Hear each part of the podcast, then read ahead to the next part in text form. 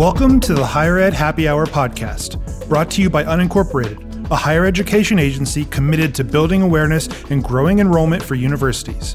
This podcast provides deans, senior admin, and faculty with the tools, resources, and information they need to grow student interest, design branded content, and launch new programs and courses.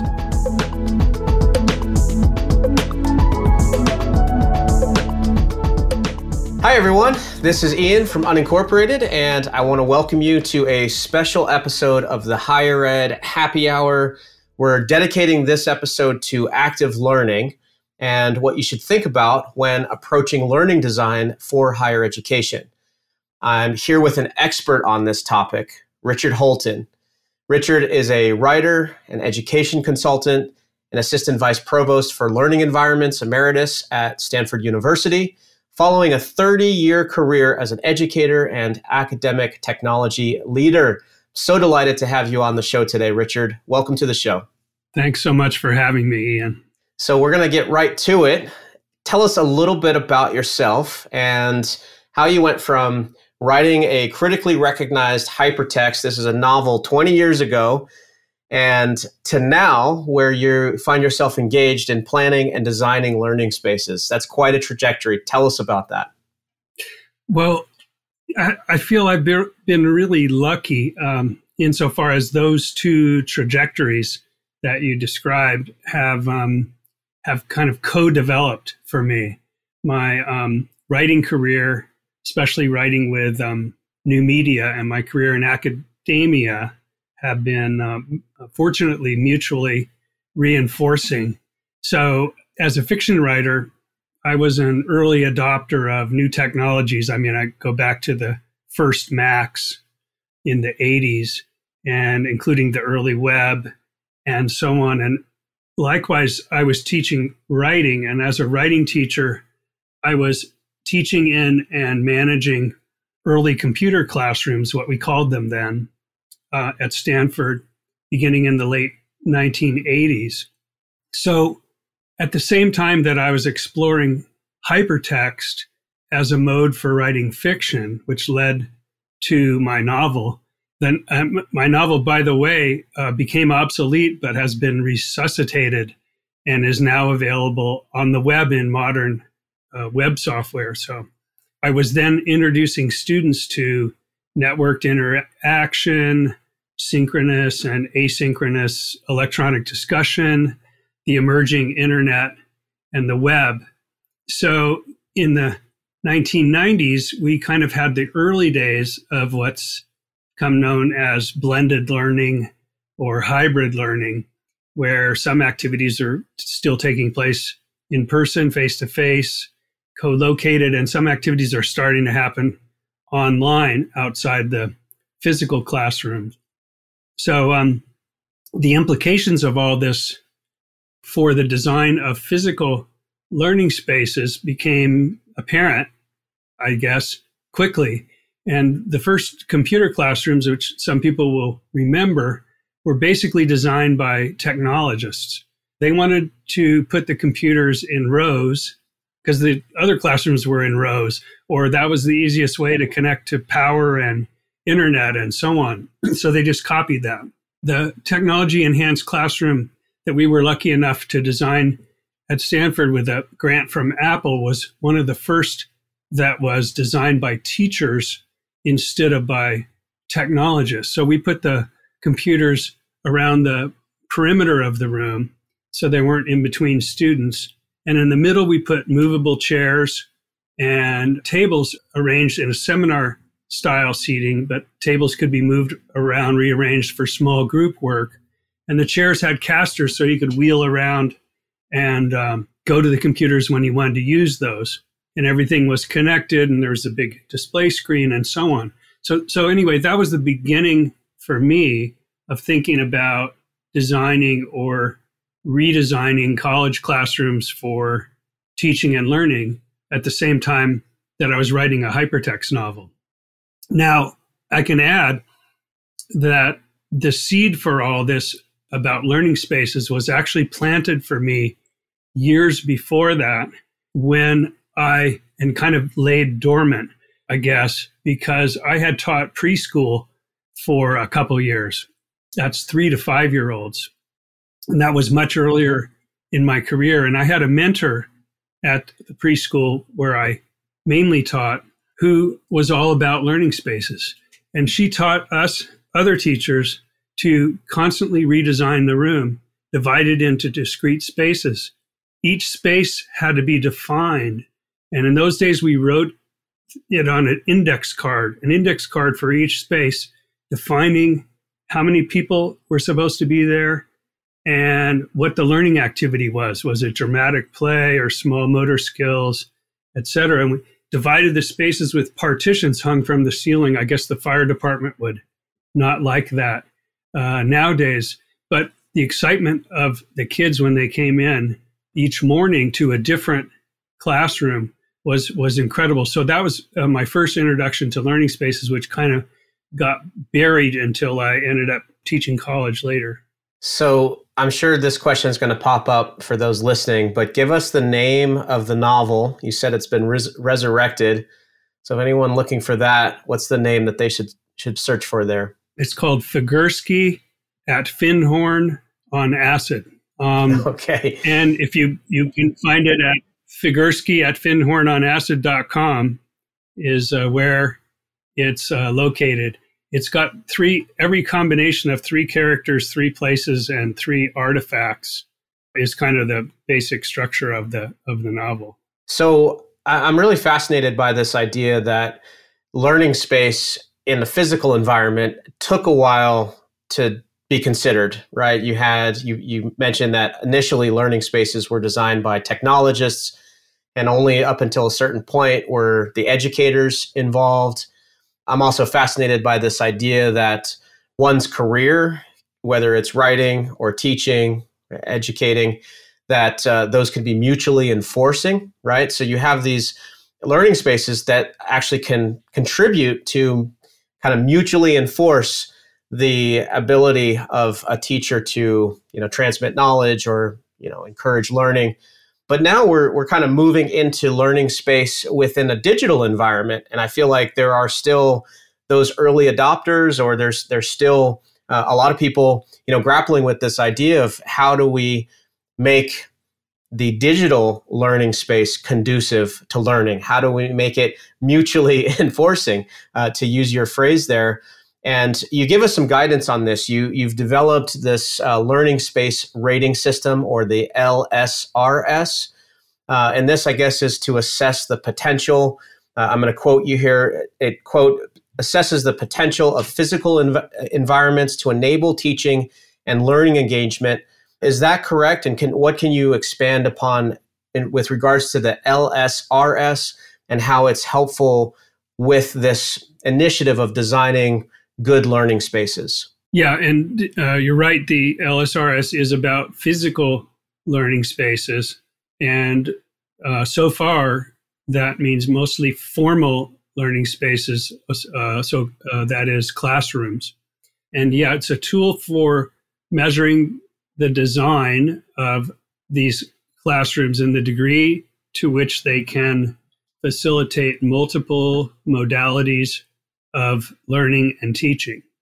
We're on version three now, and uh, due credit to my colleagues, uh, three different groups of colleagues. I've been I've been with it th- for three versions now, and uh, we released version three last year after um, a lot of testing and feedback from the higher ed community, mainly on the earlier version. So it's a rating system, which means it has a series of credits, like the LEED system uh, that is commonly used in the US for rating green building standards that pe- many people are familiar with, or the WELL building standards, which is uh, more used in the UK, I think, but somewhat used in the US. These systems apply metrics to aspects of the built environment. So, LEED, as many people know, measures sustainability features. And the WELL system measures things that impact from the environment, impact health and well being. The LSRS is intended to measure aspects of the built environment that impact learning. And uh, there's plenty of overlap between learning and health and well-being. And so uh, the WELL system is definitely complementary to the uh, LSRS, and I, I, and I you know recommend people look at that also. So the LSRS has two uh, seven sections in two basic parts, two main parts. And part A is focused on the uh, global or macro level, uh, the campus context. And its sections are integration with campus context, planning and design process, and support and operations.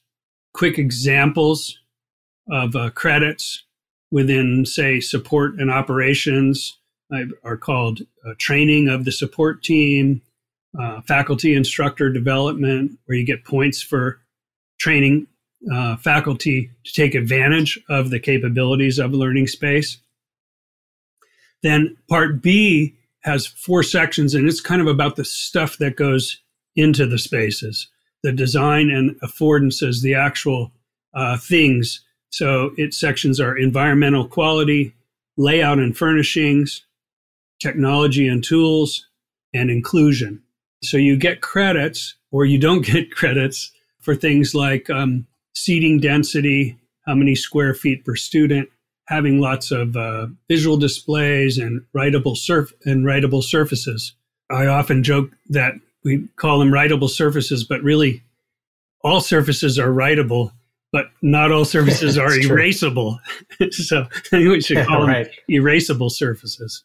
So the LSRS feels like it could be applied not just to a classroom or campus environment, but it could be applied to co-working spaces, office spaces, creative studios. Would you agree with that? To some extent. It's pretty specific to classrooms, but many of the principles, I agree, can be generalized to to the, to uh, those kinds of environments. And how does this evolve? Is it part of the plan for this to evolve into considerations for the digital spaces that we're now learning through and and partaking in as as learners and educators? No, because I would say that the flow has been rather the other way around. That is, there's research about, well, there's also research that our stuff is based on, but there's research about designing online interactions and online spaces that in some cases we've been inspired by or tried to say, how does this apply to physical space? But that's not what we claim to have expertise on. And that's a whole other thing uh, interaction design and so on. It's a whole field with a, all its own set of uh, research and expertise. But, you know, we intersect with that and and importantly because all experiences are hybrid or blended so you're you're you're never you always have one foot in physical almost always one foot in a physical space physical learning space even if it's your bedroom or a coffee shop and one foot in online spaces and so thinking about how they work together is important right but you're suggesting that the framework that you've developed here actually intersects with other frameworks. It's not intended to be an all inclusive framework applied to both hybrid, online, and physical. Exactly. Yeah. Okay. Great. And let's say I'm, you know, senior administrator, vice provost, maybe even president of a university, and I want to go through this exercise of taking the assessment, uh, if if that's what it is, but basically applying the LSRS to my campus and to my classrooms. How would one go about that? Well, you download the tool from Educause, with whom we've partnered recently, and there's uh, you can Google Learning Space Rating System, or there's a vanity URL, learningspaceratingsystem.org, uh, that'll take you to the Educause site, and then you download the. It, it, right now, it's a it's a PDF, and then there's a score sheet that uh, you can download also. The one little hoop you have to jump through is you need to have a profile on the Educause site, which, uh, if you're one of those people you just described, it's very likely you already have a profile on Educause.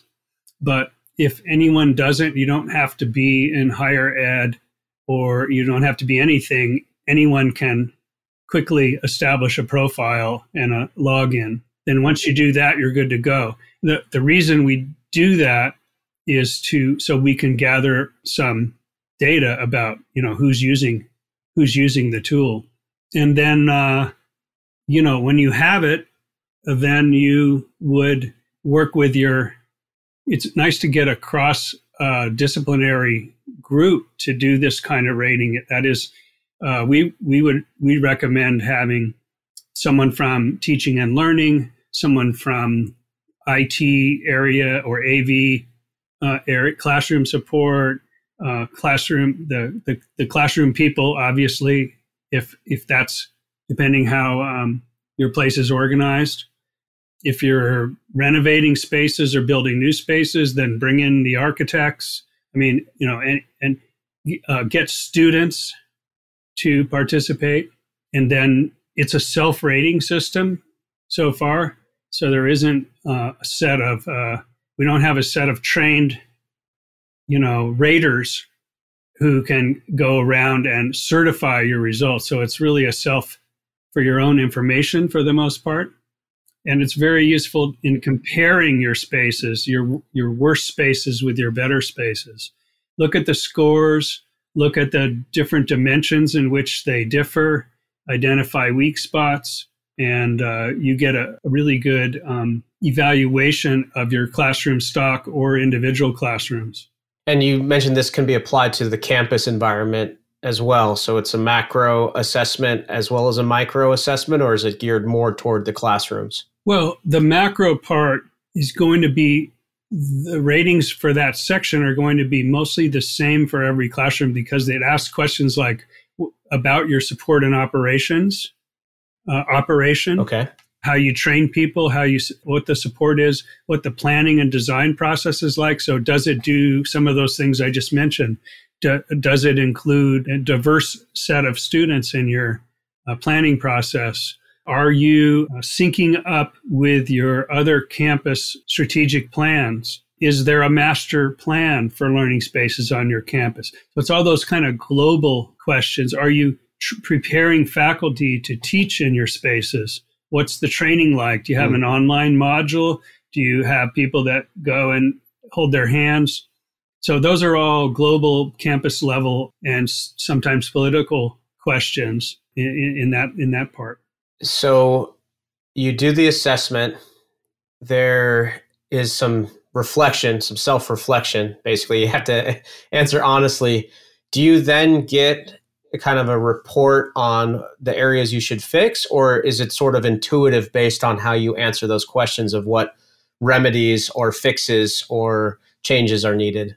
Yeah, I mean, uh, it's you know, it's self analysis uh, basically, mm-hmm. and it, it's apparent yeah. what the range might be and what the areas of weakness might be. Right. We've said we think, and one of the drivers for creating this was for those of us working on campus campuses is to simply call attention to the state of the learning spaces because almost every campus has all these legacy spaces that are you know sometimes pretty crappy and so the a classic strategy for uh, those of us advocating for uh, resources to uh, change mm-hmm. that has been to take those senior administrators and have a meeting with them, but meet in the worst classrooms that you can find that you have. And uh, and and, right. and and because they have they may not have ever been there, and so you sit down there and you might say, well, this scored you know twenty one or something out of eighty seven or whatever it might be, and here's why. And they're like, uh, we didn't know we had classrooms like this. And we're like, yeah, so you know, you want students to to learn in here and uh, have an equitable experience and so on. So, uh, but yeah, it's a self it's self analysis. You know, to get things done at Stanford, you usually have to um, usually want to compare to the peer institutions. So everybody compares to their peer institutions. Right. You know, we sure. play that well at Harvard. They're doing this. You know, and that's whatever the c- comparable thing is at state university, community college, at wherever you can compare But we cautioned that LSRS scores are not really com- comparable, right? Because there's no everyone's measuring their own spaces, and so it's yeah. it's kind of subjective to your campus. So they're most, although maybe on gross scores you could say, well, they rated all their classrooms X and ours average Y. Well, I like this. I appreciate this uh, ability to benchmark against peer institutions, or if you are a community college, give yourself an honest assessment and then see maybe how you stack up against the Ivy League score. Um, so thanks for taking some time to walk us through the mechanics. I, I know we got you know pretty tactical in, in terms of how this works. Uh, maybe we can take a bigger or broader view now and just walk us through the rubric. It's it's really fascinating that you've developed such an intelligent rubric and identified you know those aspects, those criteria, if you will, on you know what makes or what enhances the learning experience. So, how did you come up with this rubric, and how did you identify those ideal aspects of learning spaces?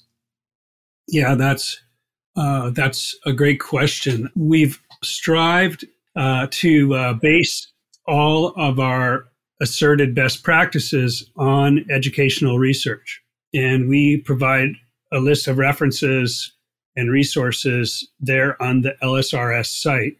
Those are what we, you know, base our our claims on. In this question of how can the space influence the learn, learning that takes place there, it's a crucial it's a crucial one. I think above all, we should remember that the quality of any learning experience is mostly determined by the students and the instructors uh, more so than by the physical environment.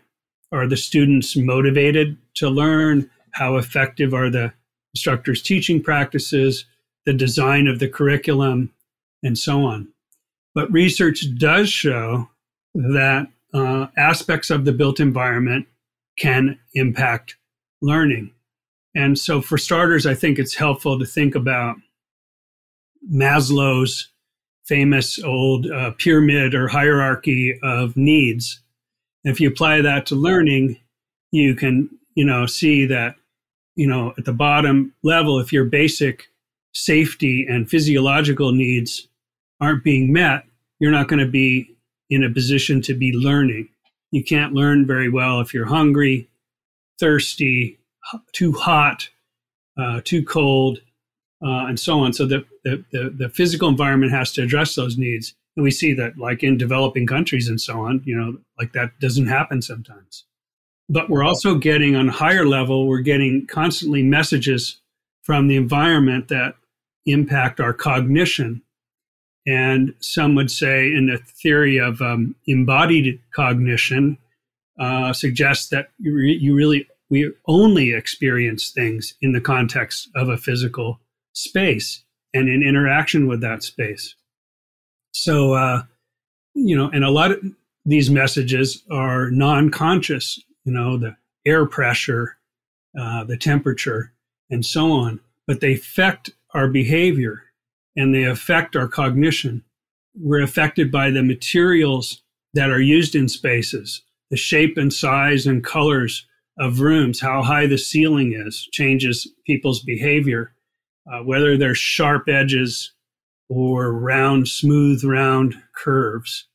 Uh, and humans respond usually non-consciously to a lot of those those uh, elements of the environment. And on another level, we get social and cultural messages from the environment. Um, and so a room filled with rows of fixed seats facing a stage and a lectern gives the message implicit in the uh, so-called uh, designed pedagogy or um, architecture that gives the message that learning in that space is going to be about somebody delivering knowledge to uh, rows of mostly passive listeners. And if you walk into a room that's decentered, it has no stage and it has clusters of small mobile tables, says that some the activities that are going to take place there are going to involve interaction with other with other humans. So um, this all extends to the affordances uh, of the technologies that are provided in spaces. So if you want to enable certain activities, and LSRS is all about what activities are enabled, right? Because we can't control what happens in the space. That's controlled by the teaching, but we can enable things to happen by the design of the room. So um, we want to enable activities that research has shown are effective for learning, and so provide tools uh, for those. That's a a great gift that you are providing to those who want to enable learning and improve these spaces or design these ideal spaces from scratch. I think it's also commendable that you've stayed true to your course, stay, stayed true to your vision that this is about the physical environment. And what I heard you just share now, too, is that you can't control the educator or the teaching or the activities, right? You could be in a hot room with sharp edges very small and have maybe some of the best activities and the best educator in that room, it's going to change the whole experience. So I appreciate these the boundaries or the parameters that you've kind of put outside of this framework. But I think the framework itself is a gift. And now we're going to take a quick break. Want more of the most important higher ed news, insights, and perspectives, but don't have time to look for it? Visit unincorporated.com to subscribe to our higher education news brief, where you'll get the top stories in higher ed delivered straight to your inbox every Monday. And now, back to the discussion.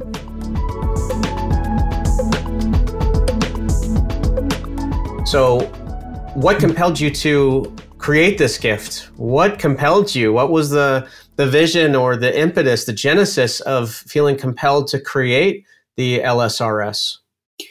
Yeah.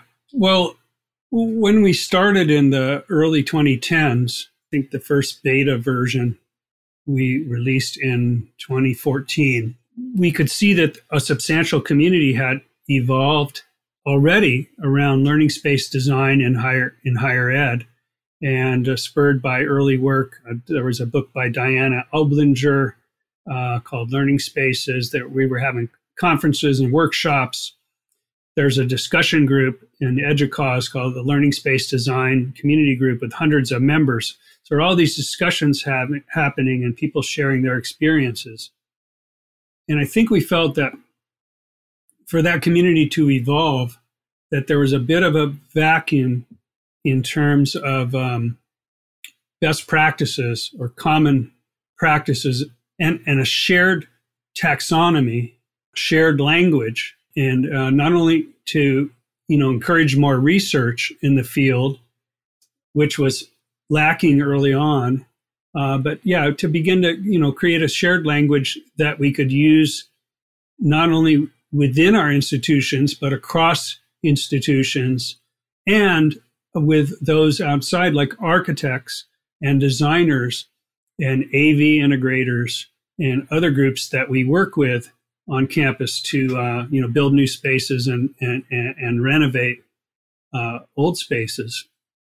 And I think we tried to reflect the language and taxonomies that we were hearing, uh, you know, from our colleagues uh, in all those areas. And then I guess at the same time, you know, kind of putting a stake in the ground and saying, uh, here's here's a here's a here's a way to try to measure things.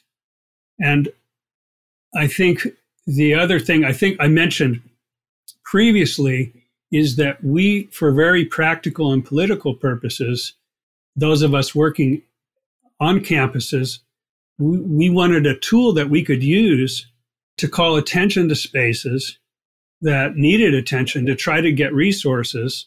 As everybody's always, you know, working and competing to get those resources to address those needs and uh, that's when we would bring people into the you know into the crappy classrooms so uh, yeah i think those were a lot of the motivations so there was a need for a shared language and a shared taxonomy and there was a need for educators and administrators to substantiate the needs that they could recognize intuitively or otherwise and make a case for why money or a line item in a budget should be applied to a learning space. Yeah, you, you said it. So, will this one day then be the standard? Is it the standard now? Like, is it to learning space? Is LSRS to learning spaces what LEED is to architecture? that's that's our aspiration, but I'd say we're you know we're a ways we're a ways from that, and, and for some people it's working like that. Um, you know, we don't have a LEED. It has a, you know is a very well established system. It, it is analogous because you know in LEED you can get a gold star platinum star, whatever whatever you get from LEED uh, for the design of your building, right? And then people, when they actually use it, they leave the doors open and the air conditioners running, right? So it's like how it's actually used is is a separate situation from how it was designed to be used. But anyway, yeah, we would like to get there, but we're not there. Who's competing with you? Well, I don't know that there's any direct competition, I'd say there are complementary efforts, like the well building standards are very well developed. They really uh, have a great website, and you can drill down on all their uh, criteria, and they're well researched, and they have standards, I think, that are more um, objective. And uh, so that's a complementary effort, I think. And then uh, I should mention FlexSpace.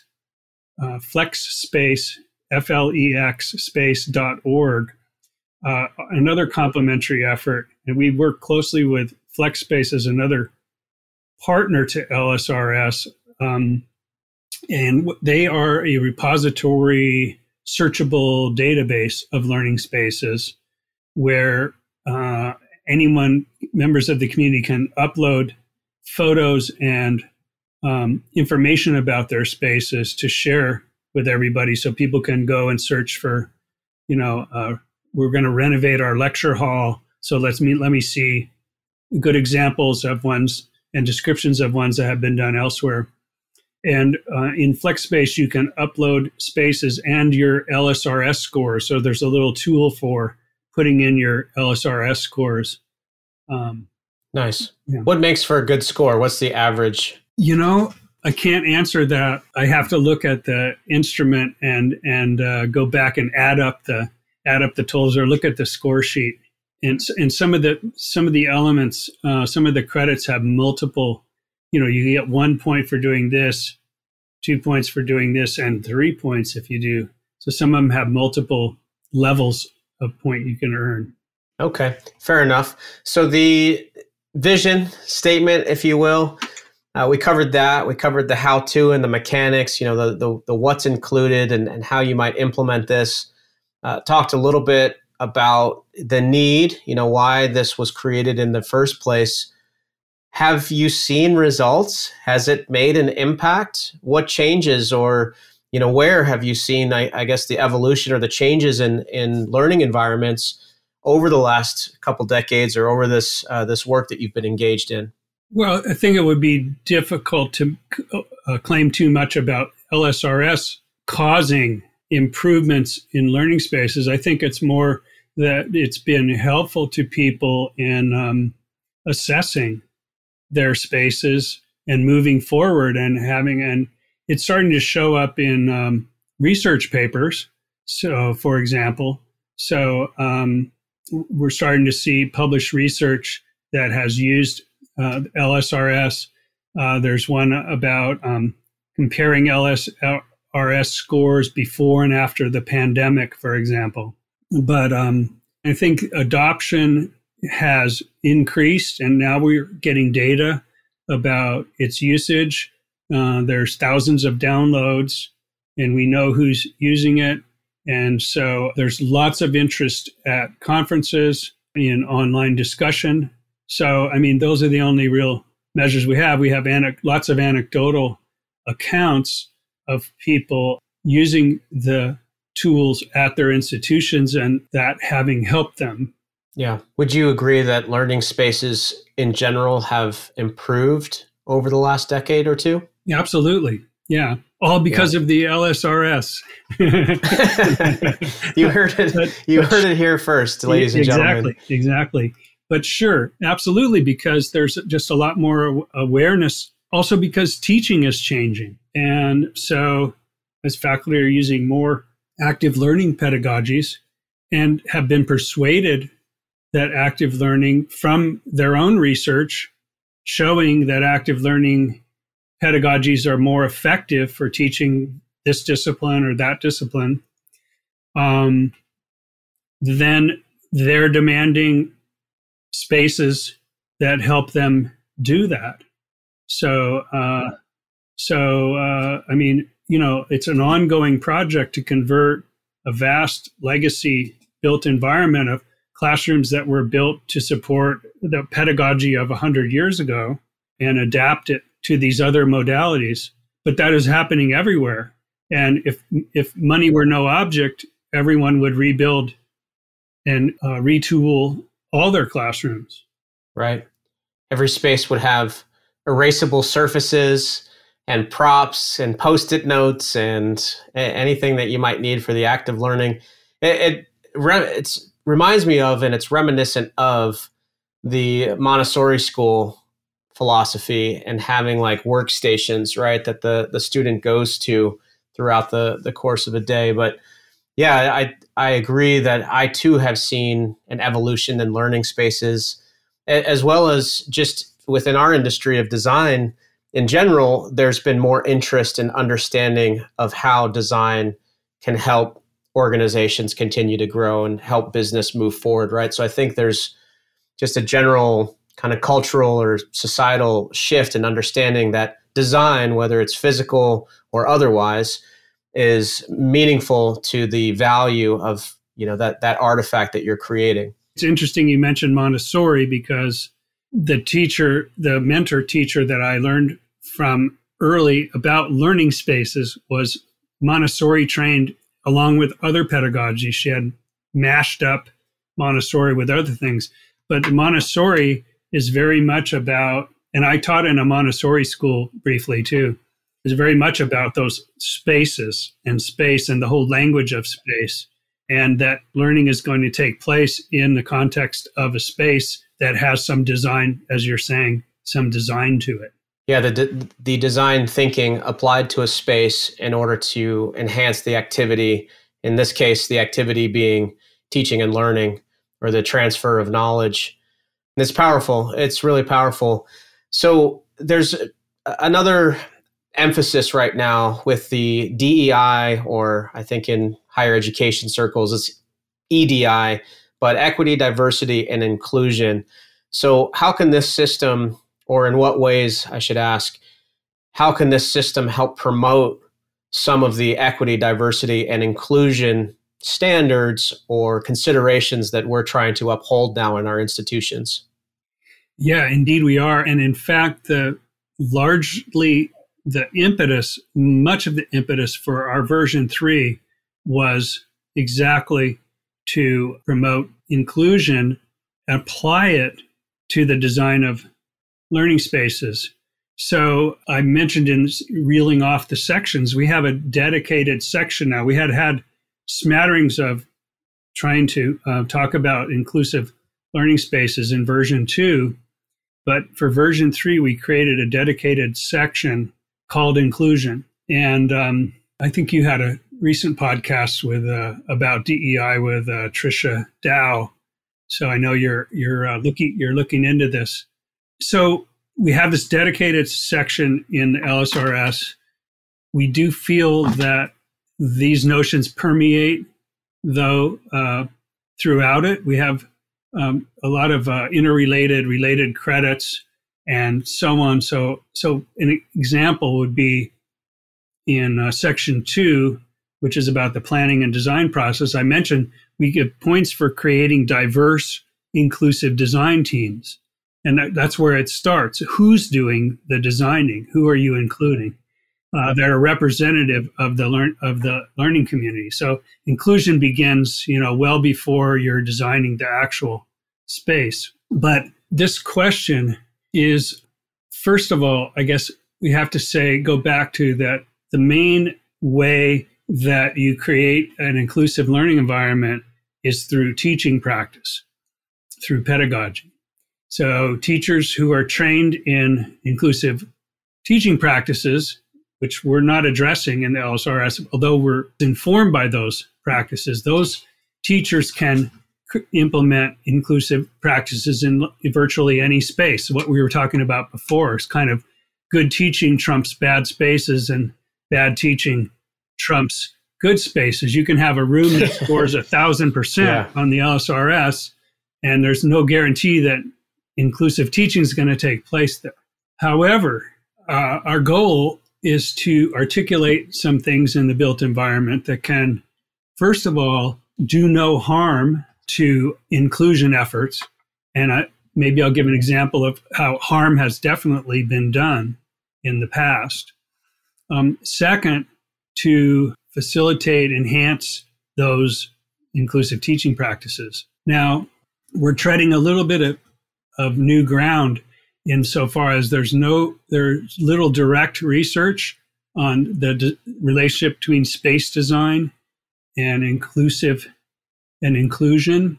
Uh, we use other concepts that are established by research, including from social psychology and so on. So let me let me kind of go through let me go through that because this is a part that I was uh, heavily involved in in uh, version three myself, and it's an uh, article about this I wrote for EDUCAUSE Review too. Um, so th- we our approach is to take three aspects of inclusion, which we think are not mutually exclusive, but are really uh, overlapping and kind of like three perspectives or lenses. And those are physical inclusion, cognitive inclusion, and cultural inclusion. So, first, physical inclusion credit is designed to welcome learners with different physical abilities, not only by providing access but also the opportunity to participate fully in the learning experience. So, in other words, we emphasize people participating fully or equitably, going beyond the ADA requirements to just have wheelchairs be able to get into the space and line up against the back. That's not equitable participation to sit in the, only be allowed to sit in the back or on the margins of a space, right? So, so everything about physical uh, uh, inclusion is about making sure everyone can have the same uh, chance to have the same experience in a space, including access to all the affordances of the room.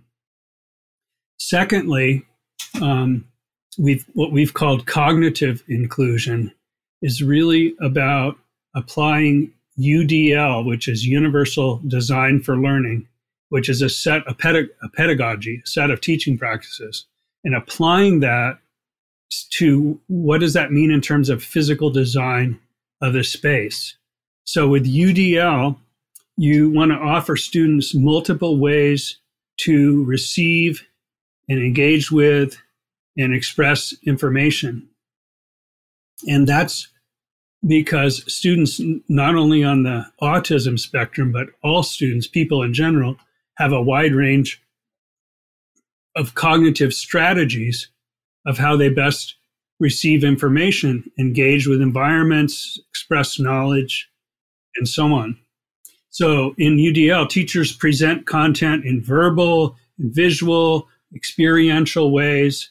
Uh, and likewise, students should be able to process information, respond, and express themselves in, in, in all those ways. So this this really comes down to facilitating multiple modalities for learning and teaching, providing space to move around, writing surfaces, multiple displays, and other technologies. And that's the, you know, as we've talked about, that's the main thrust of the LSRS itself. So, in that way, also inclusion is at the heart of the LSRS, I think. Now, the third area is is the diciest or the most complex or difficult. We've called cultural inclusion, uh, and we've wrestled. The LSRS team has wrestled with this for years. Actually, how do you quantify cultural inclusion? how can the physical environment help create a sense of belonging and make spaces welcoming and inviting to different people. And the way that we have thought about it is in the sense of social identities, because there is a strong research base in social psychology about social identities and identity threat, as it's called.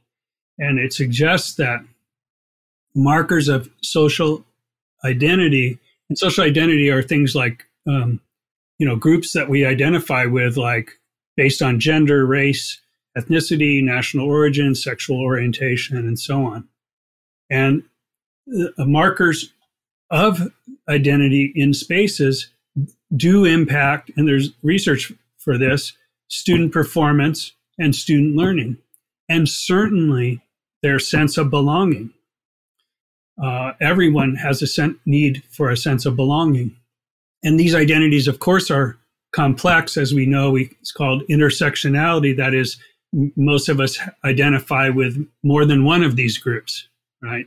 So, threats to identity, uh, one of them is called stereotype threat, which is the perception of um, negative stereotypes about a group that you might belong to. Those have been shown to impair learning and student success.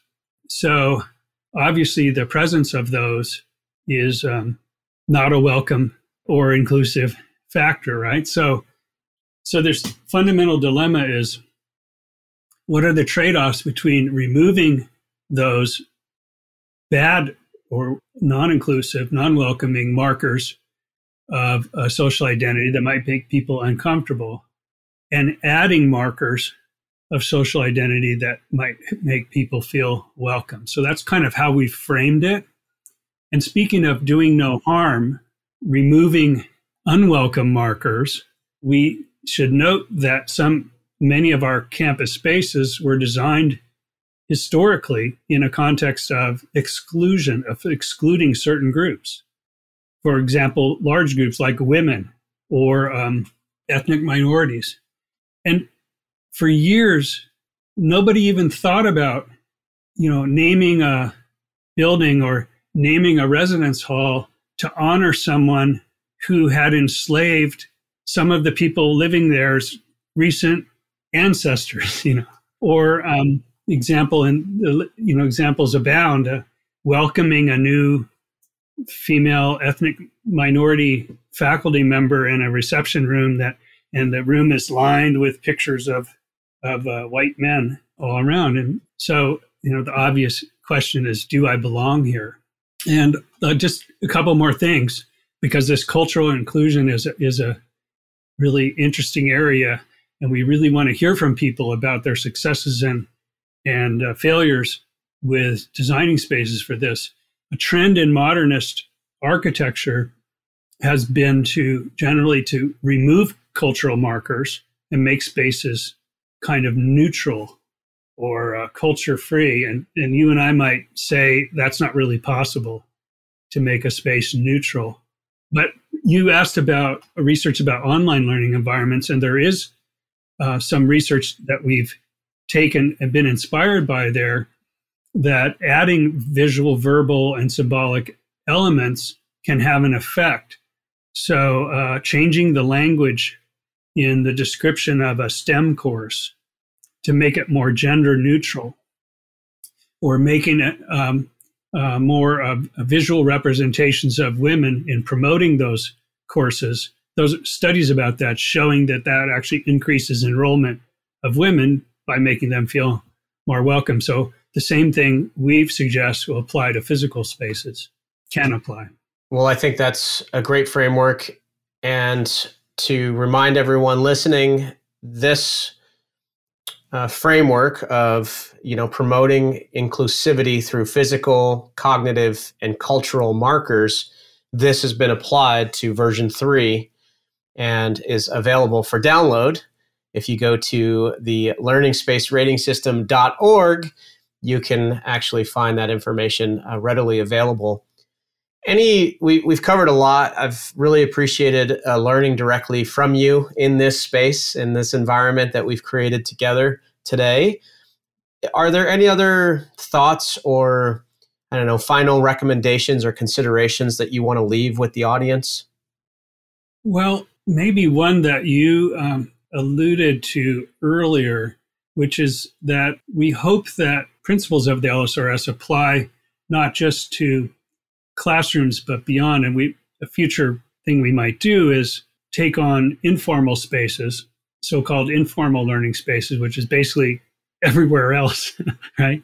But libraries, residence right. halls, student unions. We know that most learning takes place outside the classroom, not inside the classroom. So, in that sense, the general campus environment is even more important. And so, I guess I would just encourage people to uh, think about the whole campus, including the online environment, because everything is hybrid or blended as one big learning space or learning environment. And uh, as you've also suggested, think about that from a design perspective. How do people move through those spaces? How do they talk to each other? The spaces talk to each other, the technologies talk to each other. And how do students interact with faculty outside the classroom? Because that's also important to student success. And so the design of the built environment and outdoor spaces as well have an influence on on all that. Yeah, that's great. So you're alluding to an LSRS for informal spaces, which are basically all of those other spaces that we learn in. One of those spaces that I can attest to where I'm constantly learning is in my car, right? So maybe maybe we could uh, we could apply some of this framework to in transit university or in transit uh, learning space, which are our, our, cars or our subway systems, our public transportation. But uh, this is is absolutely a delight, Richard. Thanks for spending time with me today. I know you've brought a lot of value to not only your field and your work, but those listening. Thank you very much. Thanks a lot, Ian. My pleasure. Thanks for listening to the Higher Ed Happy Hour podcast. For more higher ed specific resources, or if you'd like to be a guest on the show, please visit unincorporated.com.